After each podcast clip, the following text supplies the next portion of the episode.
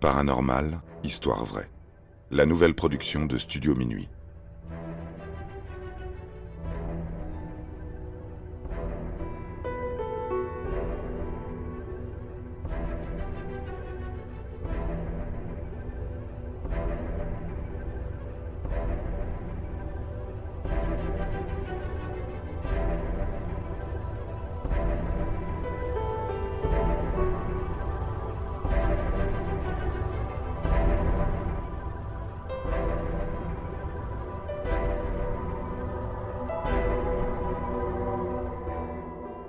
Marie Laveau, la magicienne vaudou.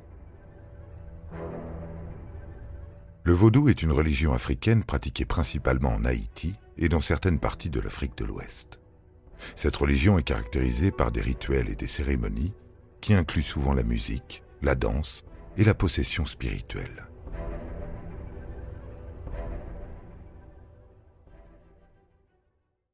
Marie Laveau est une prêtresse vaudou afro-américaine qui a eu une grande influence parmi ses contemporains. Elle est née le 10 septembre 1801 dans le vieux quartier français de la Nouvelle-Orléans, en Louisiane. Son père, Charles Lavaux, est un marchand noir libre d'origine africaine et française, et sa mère, Marguerite Henry, était une femme noire affranchie. Marie est bercée par la culture africaine dès ses plus jeunes années. Mais à cette époque, il n'était pas encore question de magie. Lorsqu'elle a l'âge de se marier, en 1819, elle épouse un certain Jacques Paris. Tout comme ses parents, lui aussi est un homme noir affranchi. Mais plutôt que de traiter avec les Blancs, il consacre sa vie à défendre la cause des esclaves haïtiens. Membre d'une communauté ayant fui la Révolution de 1804, lui et ses compatriotes ont contribué à raviver la pratique du vaudou et les traditions culturelles africaines dans la communauté noire de la Nouvelle-Orléans. Par cette union, Marie Laveau renoue avec ses origines sur un plan beaucoup plus spirituel. Elle s'initie au vaudou et devient peu à peu l'une de ses plus ferventes pratiquantes.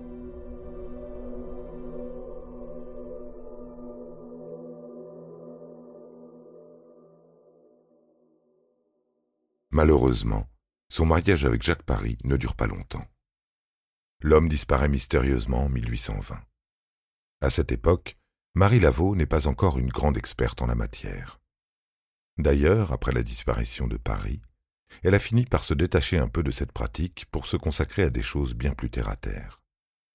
Elle décide de se lancer dans la coiffure à domicile en travaillant pour de riches familles de la Nouvelle-Orléans. En ville, les femmes parlent de ses talents et les hommes tombent sous son charme.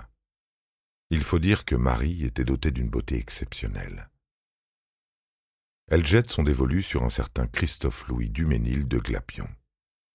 C'est un créole d'origine française qui a une situation plutôt confortable. Marie Lavaux et Christophe Louis entretiennent une relation passionnée pendant quelques années. Malheureusement, l'homme décède brutalement en 1835. Marie est très attristée, et pour lui rendre hommage, elle décide de perpétuer les activités qu'ils pratiquaient ensemble. Christophe l'avait encouragé à s'investir davantage dans le vaudou. Il la trouvait talentueuse et la persuadait qu'elle pouvait parfaitement vivre de son art pour la magie. Avec le temps, Marie avait fini par se consacrer exclusivement à la pratique du vaudou, et très vite sa réputation de guérisseuse auprès de la communauté noire avait grandi. Un événement en particulier va accroître sa renommée. Un jour, un riche créole frappe à la porte de Marie Laveau. Il a besoin de son aide. Son fils a été accusé de meurtre et il voudrait savoir si la magicienne pourrait faire en sorte que ce dernier soit acquitté. Si la jeune veuve réussit, le riche créole lui offre une maison. La nuit précédant le procès, Marie se rend à la cathédrale Saint-Louis pour implorer les forces spirituelles d'accorder la liberté à ce fils. Mais elle ne prie pas de manière conventionnelle. Elle a apporté trois piments de Guinée qu'elle met dans sa bouche. Le lendemain, ces mêmes piments sont déposés sur la chaise du juge. Le présumé coupable est disculpé et, comme promis, Marie Lavaux reçoit une belle demeure rue Sainte-Anne dans laquelle elle finira sa vie.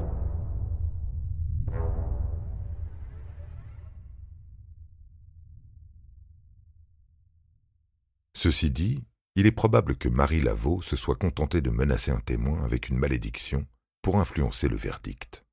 Certains prétendent que la maison qu'elle a subitement gagnée appartenait en réalité à Catherine Henry, sa grand-mère maternelle, qu'il avait acquise en 1790. Quoi qu'il en soit, on ne peut pas nier l'influence de Marie Laveau à la Nouvelle-Orléans. Peut-être que c'était simplement dû à son charisme inimitable. Elle avait l'habitude de se présenter aux foules avec un serpent nommé Zombie, en référence à une divinité africaine. Si elle s'est faite une spécialité dans l'art de la divination, c'est surtout dû à son impressionnant réseau d'informateurs lui permettant d'accumuler de grandes connaissances sur les mœurs des individus. Même si, après quelques années, elle peut se permettre de vivre de sa pratique de la magie, elle n'a pas abandonné son métier de coiffeuse. D'ailleurs, ses plus grandes sources de revenus proviennent de riches femmes blanches. Par le bouche à oreille, Marie Laveau avait fini par recevoir la visite d'énormément de personnes venues la consulter pour des affaires personnelles, mais aussi professionnelles. Parmi sa clientèle, elle compte bon nombre d'hommes politiques.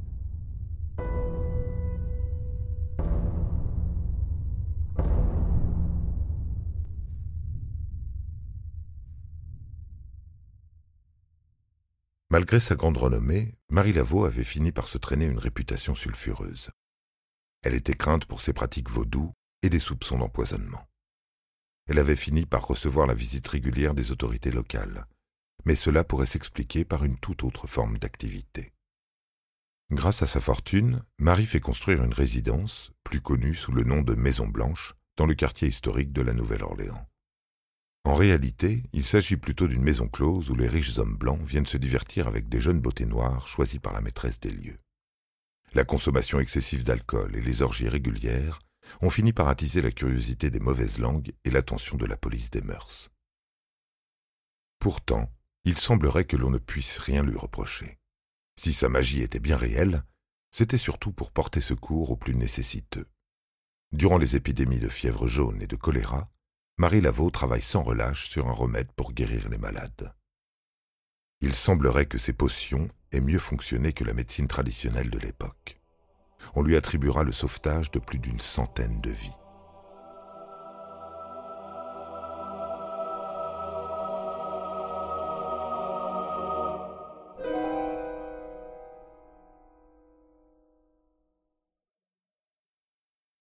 Marie est également très appréciée pour son grand sens de l'empathie.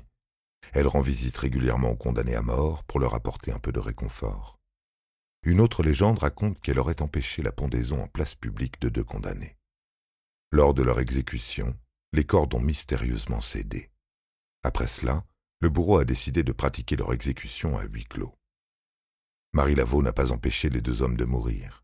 Elle a simplement reculé l'heure de leur exécution. Peut-on vraiment parler de miracle? Une autre légende concerne un condamné à mort nommé Antoine Cambre. Elle raconte comment la magicienne aurait utilisé ses dons pour épargner au condamné la pendaison. En effet, Antoine Cambre était terrifié à l'idée de monter sur l'échafaud. Marie lui apporta alors un filet gombeau de sa confection. Le lendemain, les gardiens retrouvent le corps sans vie d'Antoine Cambre dans sa cellule. Marie lui avait évité une mort violente en le faisant mourir de manière plus naturelle. Voilà pour ce qui est de la partie lumineuse de sa personne. Mais ce qui fascine le plus les amateurs de sorcellerie et de paranormal, c'est surtout son côté sombre.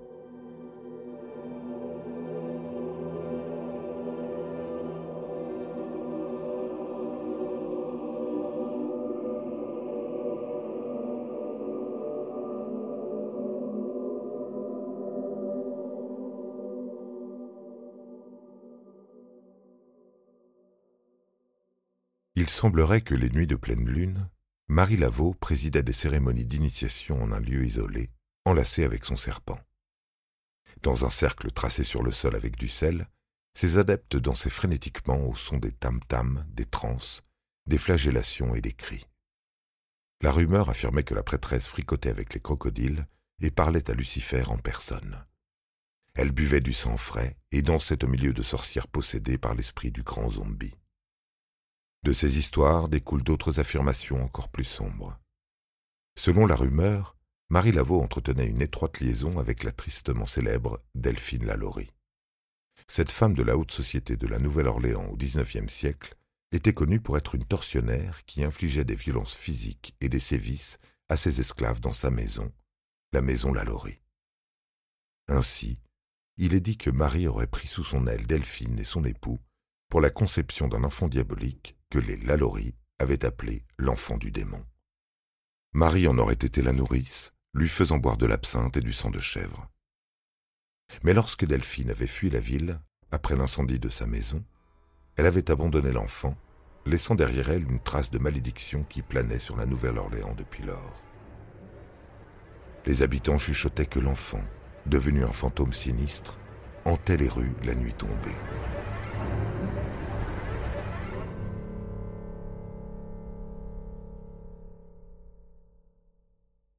Tant de mystères entourent la vie de Marie Laveau, et tant de mystères persistent encore autour de sa mort. Certains prétendent qu'elle serait décédée en 1881, mais il n'y a aucune preuve concrète pour étayer cette information. D'autres rumeurs suggèrent qu'elle aurait simulé sa mort pour se retirer dans la solitude et se consacrer entièrement à la pratique du vaudou. Quoi qu'il en soit, elle a été enterrée au cimetière Saint-Louis à la Nouvelle-Orléans, et sa tombe est rapidement devenue un lieu de pèlerinage pour ses nombreux fidèles. Cependant, peu de temps après, certains témoins affirment avoir vu Marie Laveau avec une apparence beaucoup plus jeune, continuant à pratiquer sa magie dans l'ombre. Cette affirmation a donné naissance à une autre légende. Marie Laveau aurait eu une fille avec son défunt époux Christophe Louis, nommée Marie-Philomène de Glapion. On disait qu'elle dirigeait les cérémonies avec sa mère et que toutes deux finirent par se ressembler étrangement. Les rumeurs disent que Marie-Philomène et Marie Laveau n'étaient en réalité qu'une seule et même personne, ou que l'âme de la magicienne se serait réincarnée dans sa fille. Une chose est sûre, on a définitivement perdu la trace de Marie-Philomène après l'incendie du quartier français.